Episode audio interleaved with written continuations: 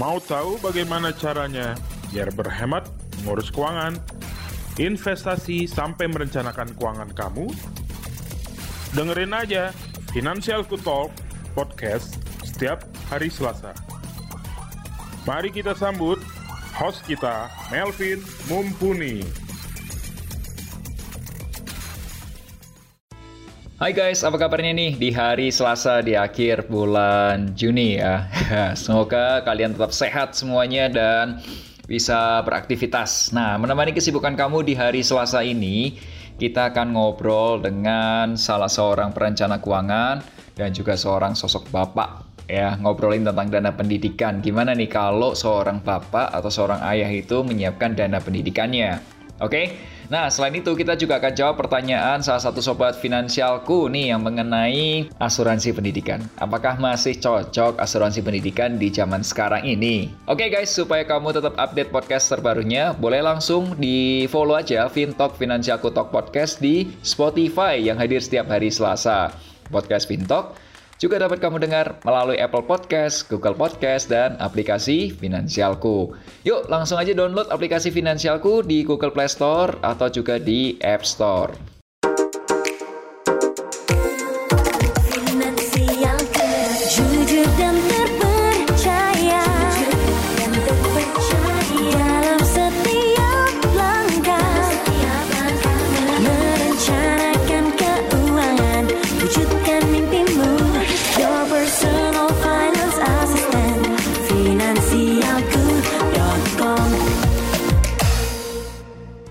Sebelum bahas lebih detail, teman-teman Sobat Finansialku juga dapat mengirimkan pertanyaan atau juga curhat keuangan melalui fitur konsultasi keuangan di aplikasi Finansialku. Dan kasih juga hashtagnya, hashtag curhat keuangan. Dan salah satu pertanyaan kali ini adalah Kak Melvin, saya O dari Jakarta. Nah, sekarang ini saya sedang menyiapkan dana pendidikan untuk anak. Apakah asuransi pendidikan ini masih sesuai atau masih cocok untuk kebutuhan instrumen investasi untuk dana pendidikan anak. Mohon bantuannya Kak Melvin, terima kasih. Yuk langsung aja kita jawab hashtagnya let me share my view. Hai Kak, thank you ya udah dengerin podcastnya Fintalk dan juga udah nanya nih. Nah buat teman-teman jangan malu-malu nih, kita langsung aja jawab. Jadi gini teman-teman, kalau tadi pertanyaannya adalah asuransi pendidikan apakah cocok untuk investasi? Kalau menurutku ya namanya asuransi concernnya atau fokus utamanya di proteksi, bukan di investasi. Kalau investasi itu kita berniatnya atau niatannya itu uangnya kita bertumbuh. Misal nih ya dari satu jutamu bisa bertumbuh menjadi satu juta dua ratus dan seterusnya gitu ya. Tapi kalau kita beli proteksi itu niatnya untuk melindungi. Penting nggak sih proteksi itu kalau dalam merencanakan dana pendidikan anak? Oh sangat penting. Kenapa? Ya kalau orang tuanya meninggal lebih dulu sebelum anaknya lulus kuliah gimana? Siapa yang nyekolahin anaknya? Ya nggak usah jauh-jauh lah kalau misal orang tuanya lagi berangkat ke kantor atau apa kecelakaan lalu lintas meninggal di jalan tol dan lain sebagainya atau mungkin juga ada uh, dulu pernah kejadian yang orang tuanya berangkat tugas ternyata di pesawat pesawatnya jatuh pernah kesempatan kejadian seperti itu atau waktu covid kemarin ada lebih dari 40 ribu anak ya yang kehilangan kedua orang tua. Nah itu sekolahnya gimana? Dan itulah fungsinya proteksi menurutku. Nah kalau misal orang tuanya itu sehat, kerja gitu ya, bisa kerja gitu intinya. Ya saranku ya kerja, kalau udah direncanain dana pendidikannya butuh berapa, terus diinvestasikan uangnya. Udah, lakuin seperti itu. Nah investasinya ke mana? Ya ke produk-produk investasi ya. Misal kalau di produk pasar modal itu untuk likuiditas tuh bisa reksadana pasar uang. Kalau udah kalau untuk capital gainnya bisa ambil dari reksadana pendapatan tetap atau juga saham ya. Nah untuk jangka yang agak menengahnya mau diperbanyak di yang sifatnya cash flow atau stable boleh juga ada produk-produk surat utang negara Indonesia mungkin juga ada reksadana terproteksi atau mungkin juga peer-to-peer lending dan lain sebagainya. Intinya itu produk-produk investasi yang menurutku lebih cocok ya kalau bicara tentang investasi. Oke, okay, so buat sobat finansialku, para pendengar podcast Wintalk, jika kalian mengalami kegalauan mengenai keuangan, investasi, asuransi, atau apa pun itu, langsung aja curhat ke podcastnya Finansialku.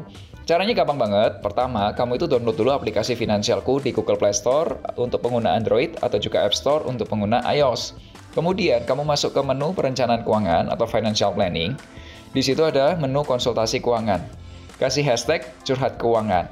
Follow juga akun Instagram at dan at melvin_mupuni untuk dapat informasi keuangan yang lebih banyak lagi. And guys, aku juga punya program khusus namanya Melek Finansial bersama Melvin Mupuni di YouTube channelnya financialco.com. Videonya akan tayang setiap hari Rabu. Ya, di besok kita akan ngobrol-ngobrol nih. Yuk, langsung aja ditonton ya. Oke, langsung aja kita diskusi hari ini bersama Pak Harika Jody ZFB.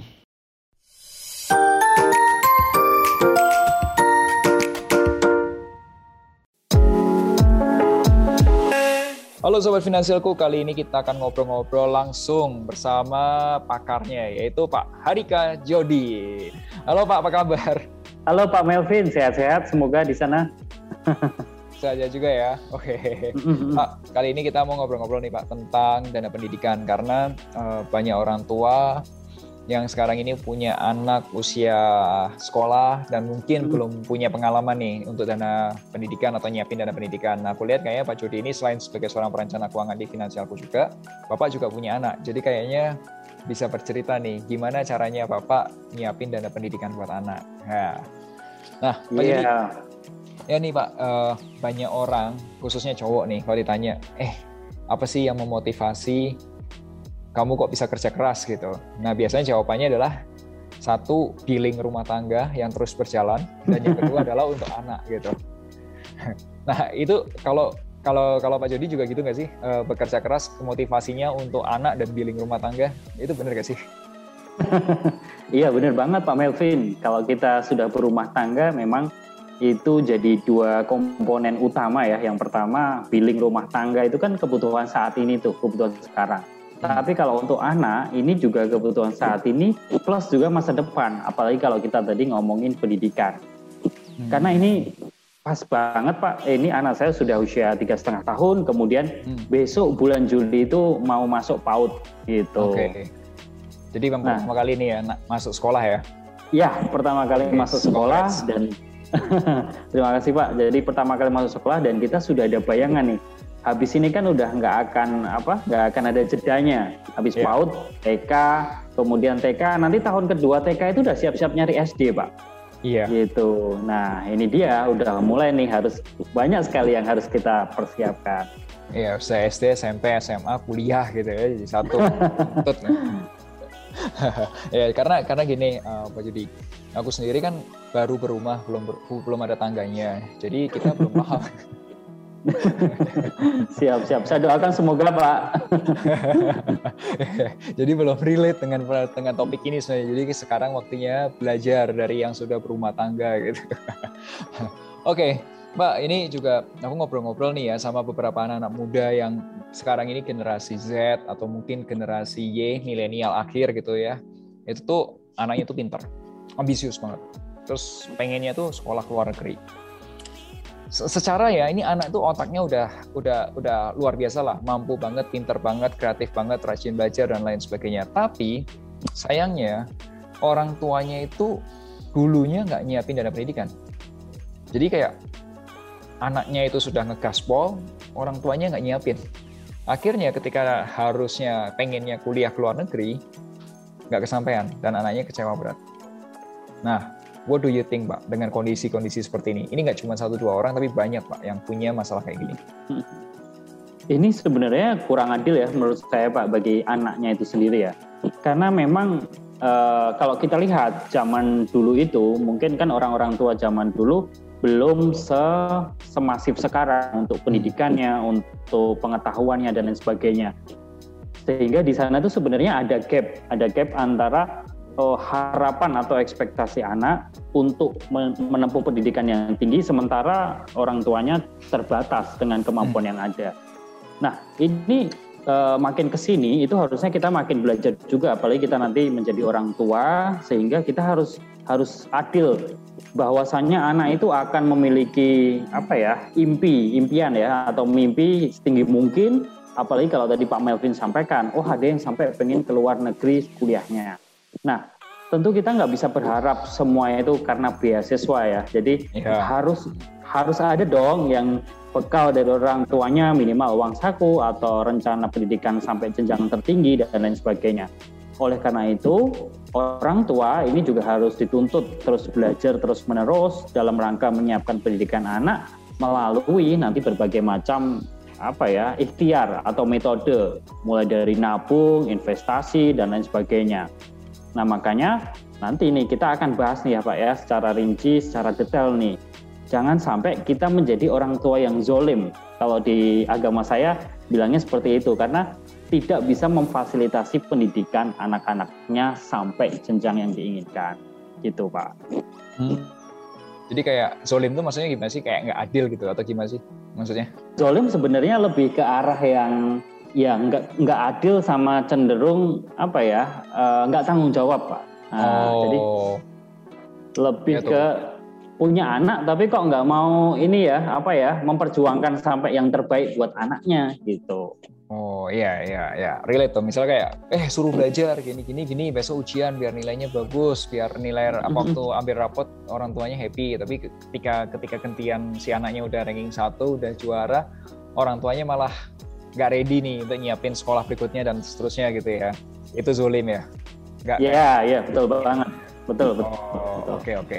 Ya, tapi tapi sebenarnya orang tua zaman dulu tidak bisa disalahkan sepenuhnya sih menurutku sih. Karena menurutku ya, zaman dulu bisa jadi orang tuanya kita atau orang tua orang tua zaman dulu itu tuh belum melek finansial atau belum ngerti tentang iya. uang. Yeah belum tahu tuh yang namanya ada perencanaan dana pendidikan anak, ada yang namanya investasi, ada yang namanya mungkin juga proteksi dan lain sebagainya. Jadi taunya ya yang ngalir aja gitu. ya, tapi sekarang ilmunya kan udah udah makin maju ya. Jadi seharusnya sih orang tua zaman sekarang yang orang tua zaman modern ini harusnya sudah mulai mulai paham sih, udah mulai ngerti terbuka untuk nyiapin dana pendidikan sih.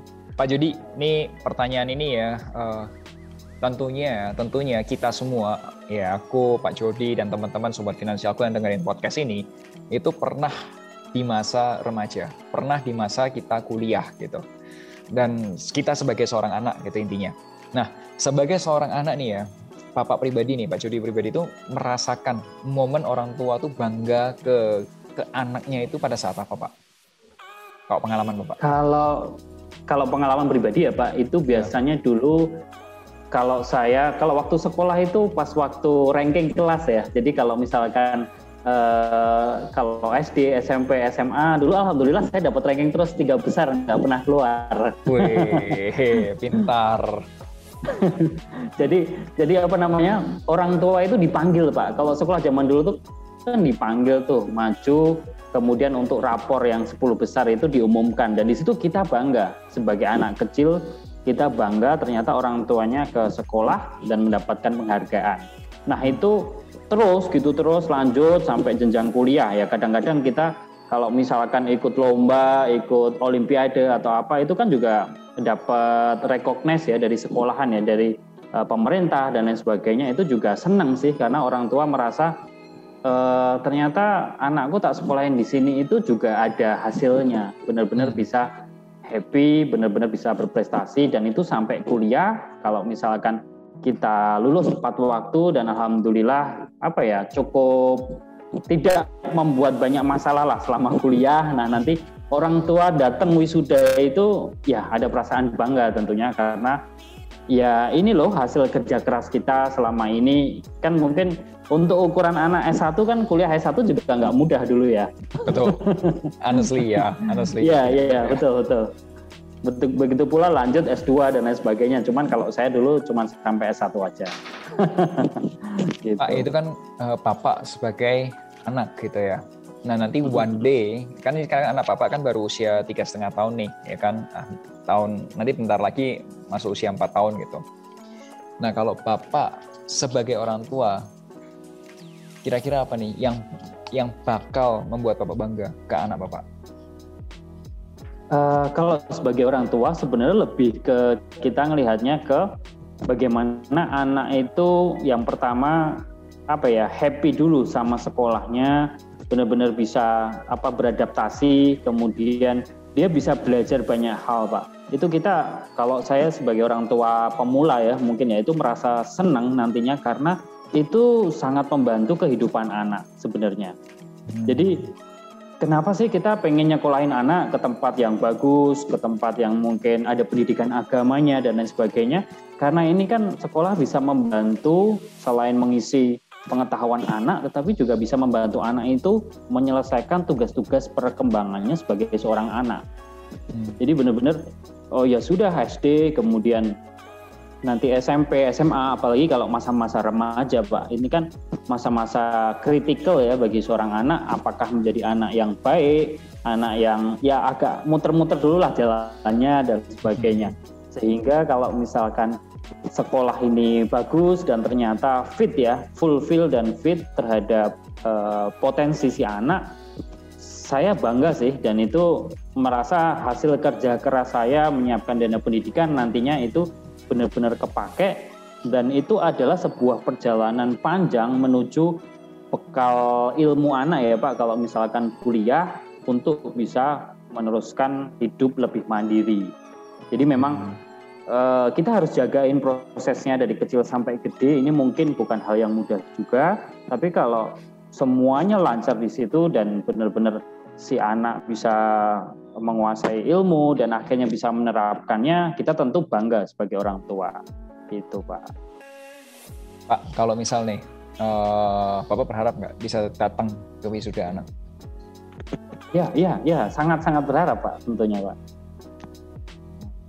Oke. Okay kalau misal ternyata nggak nggak nggak cum laude nggak apa tapi datang gitu sebagai ya udah nih lulus gitu is it okay atau itu sudah membuat bangga atau masih kurang kalau saat ini itu sudah membuat bangga ya karena saya juga belajar dari orang tua saya dulunya bahwa sebenarnya kita itu kadang-kadang orang tua itu terlalu banyak memiliki ekspektasi anak hmm. harus A, anak harus B, hmm. harus C tapi kadang-kadang kita lupa sebagai orang tua anak itu juga punya pilihannya sendiri dan dia ya silahkan bebas mau jadi apa selama itu nggak merugikan orang lain syukur-syukur bisa bermanfaat ilmunya dan bisa dipakai buat bantu orang lain itu udah cukup pak.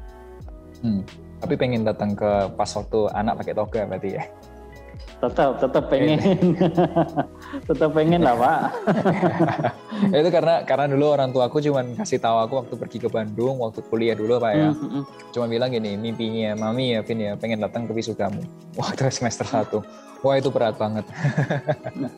Aku cuma mikir wah gawat nih kalau sampai kan 4 tahun ya maksudnya S1 itu 4 tahun ya kalau sampai uh, melakukan kesalahan atau kebodohan dalam 4 tahun itu sehingga tidak wisuda itu kayak jadi jadi apa namanya jadi ini ya jadi beban gitu buat aku gitu. Ya ya.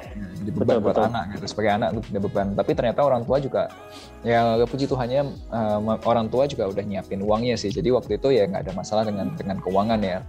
Ya ya hopefully sih sekarang dengan adanya perencanaan dana pendidikan dan lain sebagainya kita, ya kita kita yang nanti one day jadi orang tua kayak aku ya yang jadi orang tua atau mungkin ya bapak atau teman-teman juga sobat finansialku yang sekarang sudah jadi orang tua ya bisa nyiapin dana pendidikan dengan lebih dengan lebih baik ya.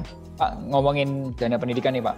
Ini kemarin aku lihat untuk di Bandung itu ponakanku tuh baru daftar TK ya. nah, itu harganya ternyata mahal banget nih. Untuk TK aja itu tuh uang pangkal tuh sudah di atas 5 juta, bisa 10 jutaan lah, belasan juta malahan. Bulanannya bisa di atas 500 ribu. Nah kalau di tempat Bapak nih di Jogja gimana Pak? Apakah juga sudah mahal gitu? Sama Pak. Jadi kalau Jogja mungkin dianggap kota besar ya, walaupun UMR-nya lebih kecil dari Bandung, tapi kalau harga sekolah saya kira hampir sama, apalagi di kota. Jadi kemarin saya juga sudah sempat survei Pak Melvin. Ini ternyata kalau yang kita cari itu TK-TK swasta itu kemarin minimal 8 juta Pak untuk uang hmm. pangkal saja. Itu 8 juta nanti tahun eh, naik ya TKA ya itu ya. ya. Kalau naik TKB itu nanti bayar lagi, ada iuran tahunan lagi. gitu. Berarti nggak nggak nggak nggak beda banyak ya Ya, ya. Kalau kalau swasta nggak beda jauh, tapi kalau negeri, kalau negeri itu masih ada yang murah dan tapi ya mungkin ya kita balik lagi ya ke pilihan masing-masing orang tua. mau strateginya seperti apa, sesuaikan aja nanti sama cash flow, tapi kita harus riset dulu dong Pak di awal Pak, kira-kira yang negeri seperti apa, swasta seperti apa, dan bagaimana lingkungannya itu menurut saya yang istilahnya sangat-sangat mempengaruhi pilihan saya nantinya gitu Pak. Oke, lingkungan ya Pak ya. Kalau kalau di hmm, tempat keluarga Pak Jody, siapa sih yang ngurusin pendidikan anak gitu? Apakah Pak Jody, apakah istri atau dua-duanya yang rembukan atau ngobrol gitu untuk ngurus pendidikan anak gitu? Bukan biayanya doang sih, tapi ini yang ngurusin milih sekolahnya yeah, yeah. mana gitu-gitu. Kalau kalau tentu kalau untuk milih nantinya berdua ya Pak ya, tapi, ah. tapi biasanya kalau yang riset itu istri Pak. Oke. Okay. Jadi kalau yang, yang riset tahu istri, istri. Uh, sementara suami mencarikan dananya. Oke, jadi istri cari tahu harganya, suami cari uangnya gitu ya? Ya, ya, ya.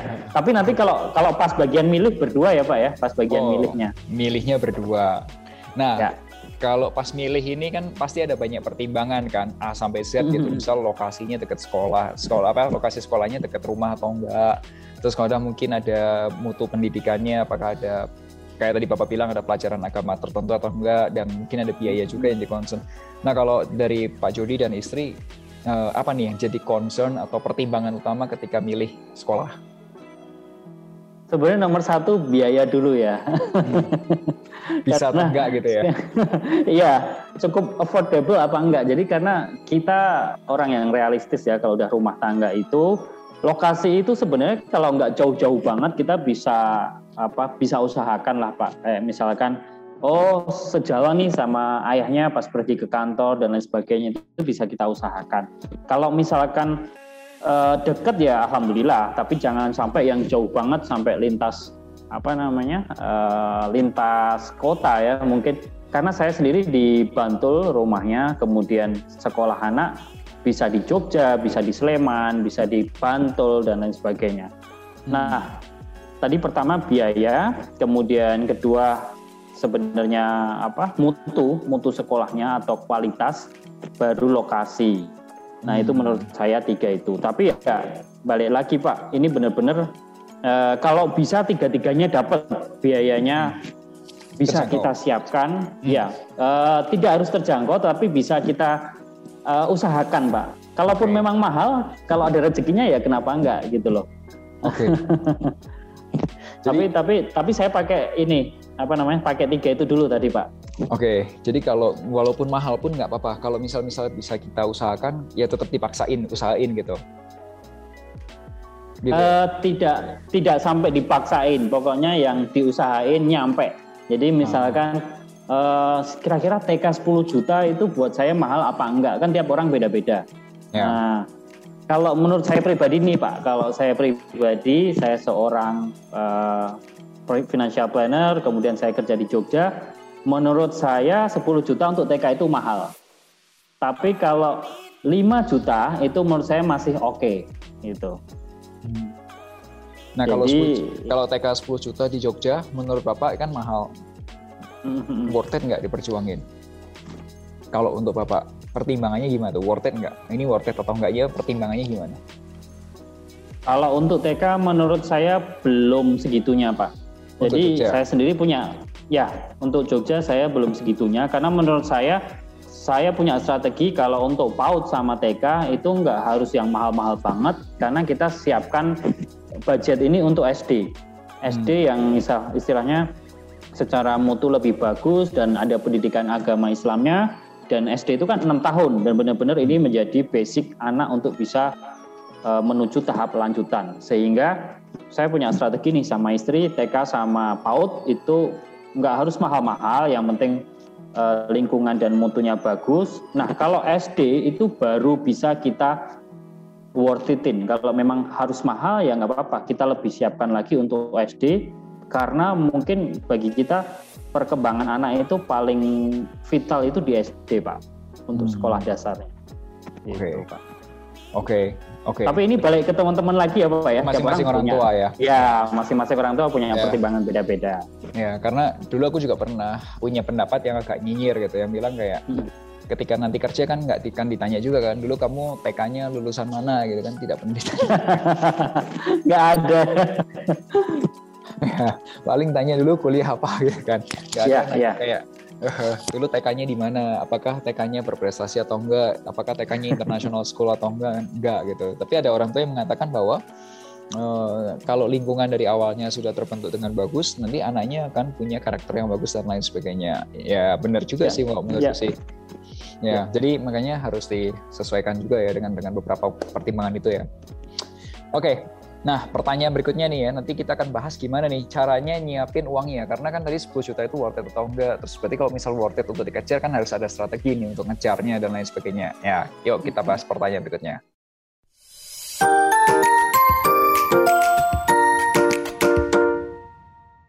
Jadi kalau Bapak sendiri nih ya, sebagai seorang perencana keuangan nih, kan Bapak yang tahu hitungannya, menjalani fase hidup yang pas gitu. Lagi nyiapin anak sekolah dan ini masih di ibarat kata kalau di tangga ini tangga pertama nih dari yang tadinya belum sekolah menuju sekolah dan akan terus jalan terus nih dari playgroup atau PAUD kemudian TKA, TKB, SD, SMP dan seterusnya. Nah, Bapak sendiri gimana cara nyiapin biaya sekolah anak? Iya, ini ini benar-benar peson pengalaman banget nih teman-teman ya, karena sekarang lagi menjalankan.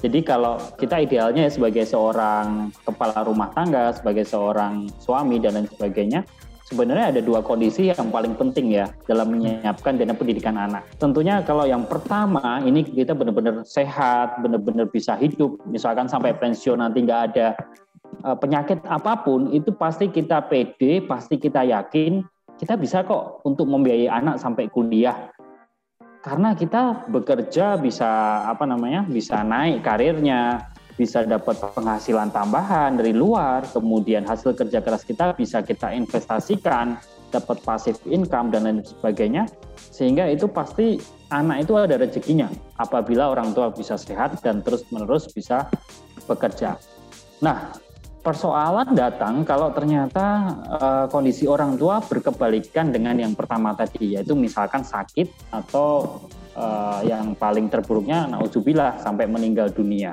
Hmm. Nah, ini yang kadang-kadang belum kita apa ya, belum pernah belum banyak dipersiapkan oleh teman-teman nih Pak Melvin nih.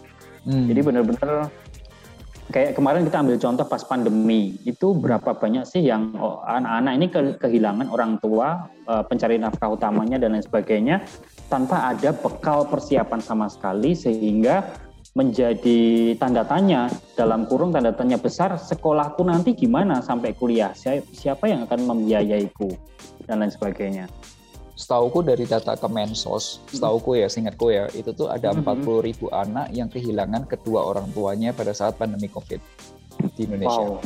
40 ribu wow, anak. Sekali. Ya. Nah, itu yang Bapak maksud. Nanti 40 ribu ini nanti sekolahnya gimana gitu? Siapa yang bayarin? Iya, gitu? iya, iya, betul, betul. Kan kan nggak mungkin semua di cover negara, Pak ya. bahaya nih.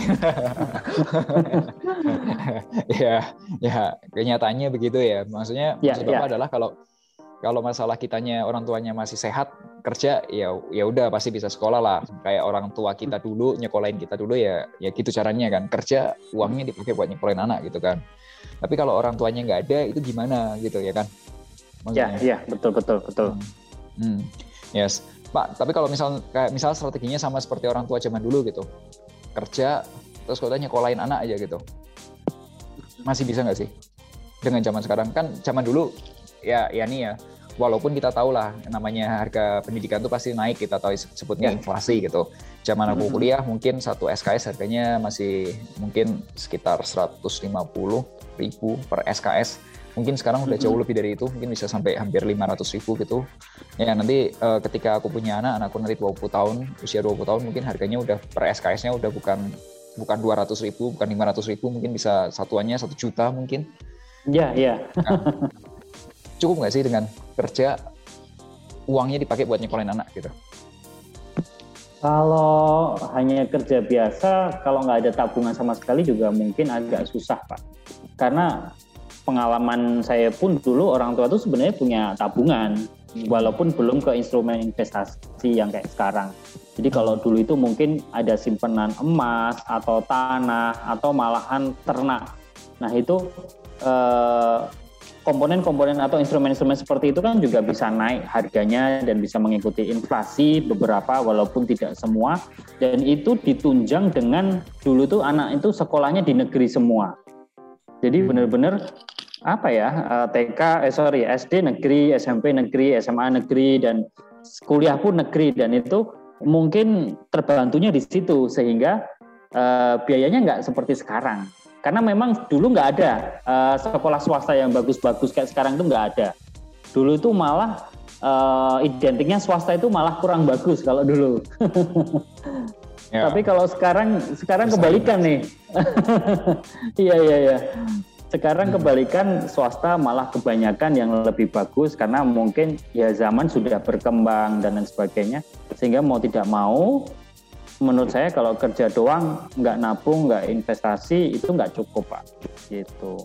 Hmm, oke. Okay. jadi jadi mungkin strategi yang berhasil di zaman dulu orang tua kita nyekolahin kita kerja kalau ada uangnya sebagian dipakai buat nyekolahin anak atau buat bayar anak itu buat bayar apa kebutuhan anak itu belum tentu berhasil juga untuk yang sekarang ya. Karena kenaikan harganya udah terlalu tinggi ya Ya, gitu. ya betul, betul, betul. Hmm, Oke, okay. nah di situlah baru pentingnya perlu punya rencana untuk menyiapkan dana pendidikan anak ini mungkin ya. Ya, ya, ya sangat-sangat perlu banget Pak, karena saat ini tuh kenapa inflasi pendidikan tinggi itu selain ya kita ada inflasi ekonomi, karena sebenarnya jumlah permintaan anak mau masuk sekolah sama jumlah sekolah itu kan uh, jomplang banget, ada gapnya. Hmm jadi orang akan beramai-ramai masuk ke sekolah tertentu yang favorit dan di situ kadang-kadang ya menang-menangan uang juga. Siapa yang uang pangkalnya paling besar biasanya sih lebih mudah diterima. Tapi nggak semua sekolah seperti itu. Oke, okay. oh ya, fun fact nih Pak Jody, buat buat hmm. apa namanya teman-teman juga sobat finansialku ya. Kalau lagi dengerin ini, terus kemudian uh, pengen tahu ya dampaknya ketika orang-orang orang-orang atau orang tua itu tidak menyiapkan dana pendidikan anak. Nah, ini tuh sebenarnya sudah kejadian, Pak Jody, di Amerika. Mm-hmm. Jadi yang kita oh, omongin okay, tahun 2022 ini atau tahun ini mm-hmm. itu tuh sudah kejadian mm-hmm. bertahun-tahun lalu di Amerika. Jadi kalau orang Indonesia Pak Jody di usia kita ya, mungkin uh, Pak Jody mm-hmm. ini usia masih 30-an, aku juga sama 30-an awal. Cuman bedanya Pak Jody sudah berumah tangga, aku masih berumah aja. Nah, bedanya adalah ke waktu kita lulus kuliah, Pak Jody. Hmm. Itu tuh kondisi keuangan kita itu mungkin startnya dari nol atau mungkin punya tabungan sedikit banget. Hmm. Nah, tapi kalau orang Amerika yang usianya kita, Pak, lulus kuliah, itu kondisinya minus. Hmm. Minusnya itu bisa 10 ribu dolar, bisa 20 20 ribu dolar, bahkan bisa sampai 40 ribu dolar. Sepuluh ribu dolar itu oh. berapa? Sepuluh ribu dolar itu kalau satu dolarnya dihargain sepuluh ribu rupiah, sepuluh dolar, sepuluh ribu dolar itu kurang lebih seratus juta. Hmm. Ibarat kata satu mobil apa? LCKC gitu. ya. ya. Nah, jadi jadi uh, kalau kita di orang Indonesia, uh, orang tua kita masih bisa nyekolahin kita, mungkin kita masih bisa ada kerjaan sampingan ini itu untuk nambah uang jajan dan lain sebagainya. Kita lulus kuliah tuh mungkin uangnya masih tipis nol atau mungkin sedikit tabungan. Tapi kalau orang luar negeri, hmm. Amerika khususnya, mereka lulus dengan minus. Hmm. Jadi kalau misal kayak uh, di tempatnya mungkin teman-teman atau mungkin Pak Judi pernah nonton Mimpi Sejuta Dolar punyanya Mary Riana. Ya, Mary iya, iya. Uh, ngajuin pinjaman kan di Singapura kan. Hmm. Nah kurang lebih kejadiannya kayak gitu di Amerika dan jumlahnya masif. Nggak cuma satu dua orang tapi banyak banget. Dan uh, sekolah apa utang untuk sekolah itu tuh jadi utang terbesar nasional setelah kartu kredit. Hmm, luar biasa ya. Jadi utang kartu kredit itu gede banget. Terus habis itu hmm. bukannya utang utang rumah tapi utang sekolah. Sekolah ya. kuliah, kuliah ya pak ya biasanya. Ya, ya. ya itu makanya kalau misal ternyata ya kalau kalau orang-orang kelas menengah di Indonesia itu tidak mulai menyiapkan dana pendidikan, nanti anaknya, anak-anaknya kita, anak-anaknya orang kelas menengah Indonesia ketika lulus kuliah nanggung utang. Hmm. Ya, itu ah. itu itu risikonya, itu bahayanya. Ya. Dan itu sudah kejadian di Amerika. Ya, ya sekarang kamu tega nggak sebagai orang tua untuk lihat anak kamu lulus kuliah minus. Nah, zaman dulu orang tuanya kita nyekolahin anak, kita lulus kuliah uh, masih surplus, masih nol atau surplus gitu. Nah, tega nggak sih? Ya gitu doang sih pertanyaannya. Iya. Ya, ya. anyway Pak, tadi kita udah ngobrolin ya tentang dana pendidikan anak dan lain sebagainya. Tapi nggak semua orang ada di posisinya Pak Jody, yang artinya seorang orang ayah, seorang kepala rumah tangga, sekaligus seorang perencana keuangan yang ngerti gimana strateginya untuk nyiapin dana pendidikan anak. Bisa jadi teman-teman ini yang dengerin ada yang mungkin ibu rumah tangga, mungkin ada juga ibu-ibu yang bekerja sebagai karyawan, atau mungkin juga sebagai profesional, atau mungkin juga pemilik bisnis. Nggak ngerti nih tentang gimana sih strateginya nyiapin dana pendidikan anak. Nah, kira-kira uh, bisa dibantu sama Pak Jody nggak Pak? Ya, jadi sebenarnya kalau yang paling simpel nih teman-teman ya, uh, untuk pertama kali bagaimana kita harus memulai langkah ya menyiapkan dana pendidikan itu paling nggak ada lima langkah awal dulu nih yang harus diperhatikan. Apa lima hal itu? Yang pertama tentunya riset, riset dulu sekolahnya. Kira-kira mau TK yang seperti apa, SD yang kayak gimana, SMP, SMA, pakai negeri atau swasta, sampai nanti kuliah. Itu itu paling nggak dari awal itu udah ada bahasan kasar dengan pasangan, kira-kira paling nggak antara negeri sama swasta itu dulu deh. Itu kira-kira lebih suka yang mana? Karena uh, teman-teman sekali mutusin oh ya udah negeri sama oh ya udah swasta biayanya akan sangat berbeda. Nah ini hmm. balik lagi ke orang tua masing-masing. Tiap kota juga beda-beda karena tidak semua kota punya swasta yang bagus atau punya negeri yang bagus sesuai dengan selera orang tua. Nah itu tapi kalau riset jangan lupa angkanya juga teman-teman ya. Nominalnya juga harus tahu dong misalkan TK SDIT atau TK negeri atau apa pun itu harganya berapa, berapa kisarannya. Betul. Okay. Nah kalau sudah kalau sudah tahu nih harganya berapa teman-teman langsung aja cek pakai aplikasi finansialku. Di situ pakai tujuan keuangan dana pendidikan anak. Nanti teman-teman tinggal masukin tuh pencet-pencet langsung aja ya. Kalau ngitung nanti kita tahu nih berapa tahun lagi kita butuh tabungan berapa sehingga ini menjadi pegangan kita. Berapa bulan saya harus menyisihkan uh, sebagian dana atau tabungan untuk pendidikan bagi satu anak kita. Nah, kalau teman-teman anaknya lebih dari satu otomatis ya pos tabungannya ada lebih dari satu dong gitu. Nah, kalau sudah tahu ya langkah keduanya kita harus menyisihkan berapa sih setiap bulannya. Nah, langkah ketiga dan keempat ini saling berkaitan. Misalkan tadi ya total ya, misalkan total nih dana pendidikan dari uh, TK, SD, SMP, SMA sampai kuliah katakanlah sekitar satu miliar misalkan. Nah, teman-teman bisa loh uh, nabung satu miliar itu mulai dari sekarang dengan berinvestasi atau teman-teman siapkan di depan. Siapkan di depan satu M-nya. Loh, Gimana caranya nyiapin di depan? Nah, teman-teman pakai strategi proteksi. Dengan proteksi ini, apa pun kondisinya teman-teman nanti, misalkan berumur panjang apa tidak, karena kita tahu kan ada resiko-resiko kehidupan di depan, terutama resiko meninggal dunia, maka kita udah siapin di depan nih dana pendidikan anak kita, kita coba cari manfaat ya atau santunan apabila meninggal dunia senilai 1 M. Kira-kira itu uh, bisa didapat dengan premi atau kontribusi berapa nah itu nanti akan di cross sama cash flow teman-teman. Oke. Okay. Nah kalau kalau kalau itu terkait yang itu ya pak ya yang proteksi hmm. pak itu. Oke. Okay. Oke, okay, jadi kalau misal di review kembali, pertama tadi di research, kemudian research dulu cari tahu harganya berapa. Hmm. Kalau bisa, udah kemudian lakuin perhitungan atau perencanaan dana pendidikan anak supaya tahu berapa yang harus bisa diinvest, total biayanya berapa dan lain sebagainya. Jadi punya strategi yang jelas.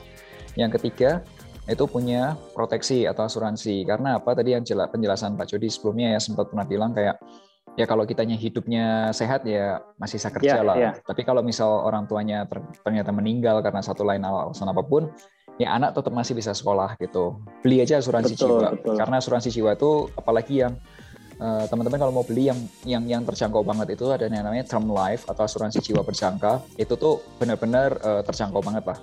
Gitu. Nah, kemudian kalau sudah dijagain, karena kita nggak tahu nih kapan bisa meninggal.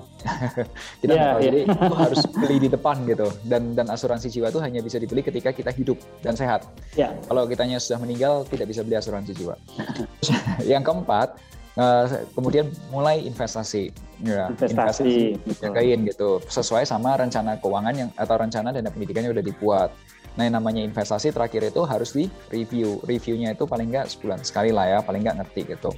Nah, buat sobat finansialku kalau misal masih ada pertanyaan secara teknis, mungkin sudah melakukan riset harga dan kalau udah masih bingung nih hitung-hitungnya dan lain sebagainya, sobat finansialku bisa juga ngobrol langsung, konsultasi langsung sama teman-teman perencana keuangan finansialku. Nah, teman-teman bisa langsung kontak kita di misal bisa melalui website, itu bisa cek juga di situ ada menu konsultasi atau mungkin juga bisa telepon aja ke nomornya di WhatsApp-nya itu di 0851 5866 2940.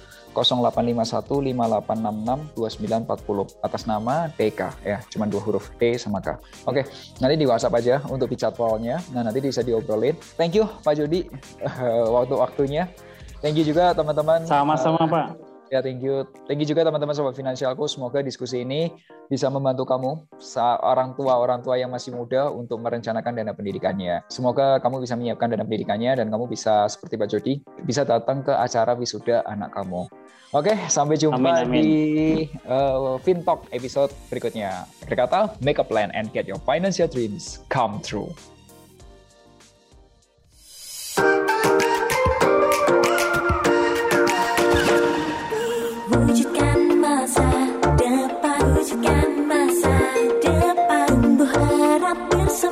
See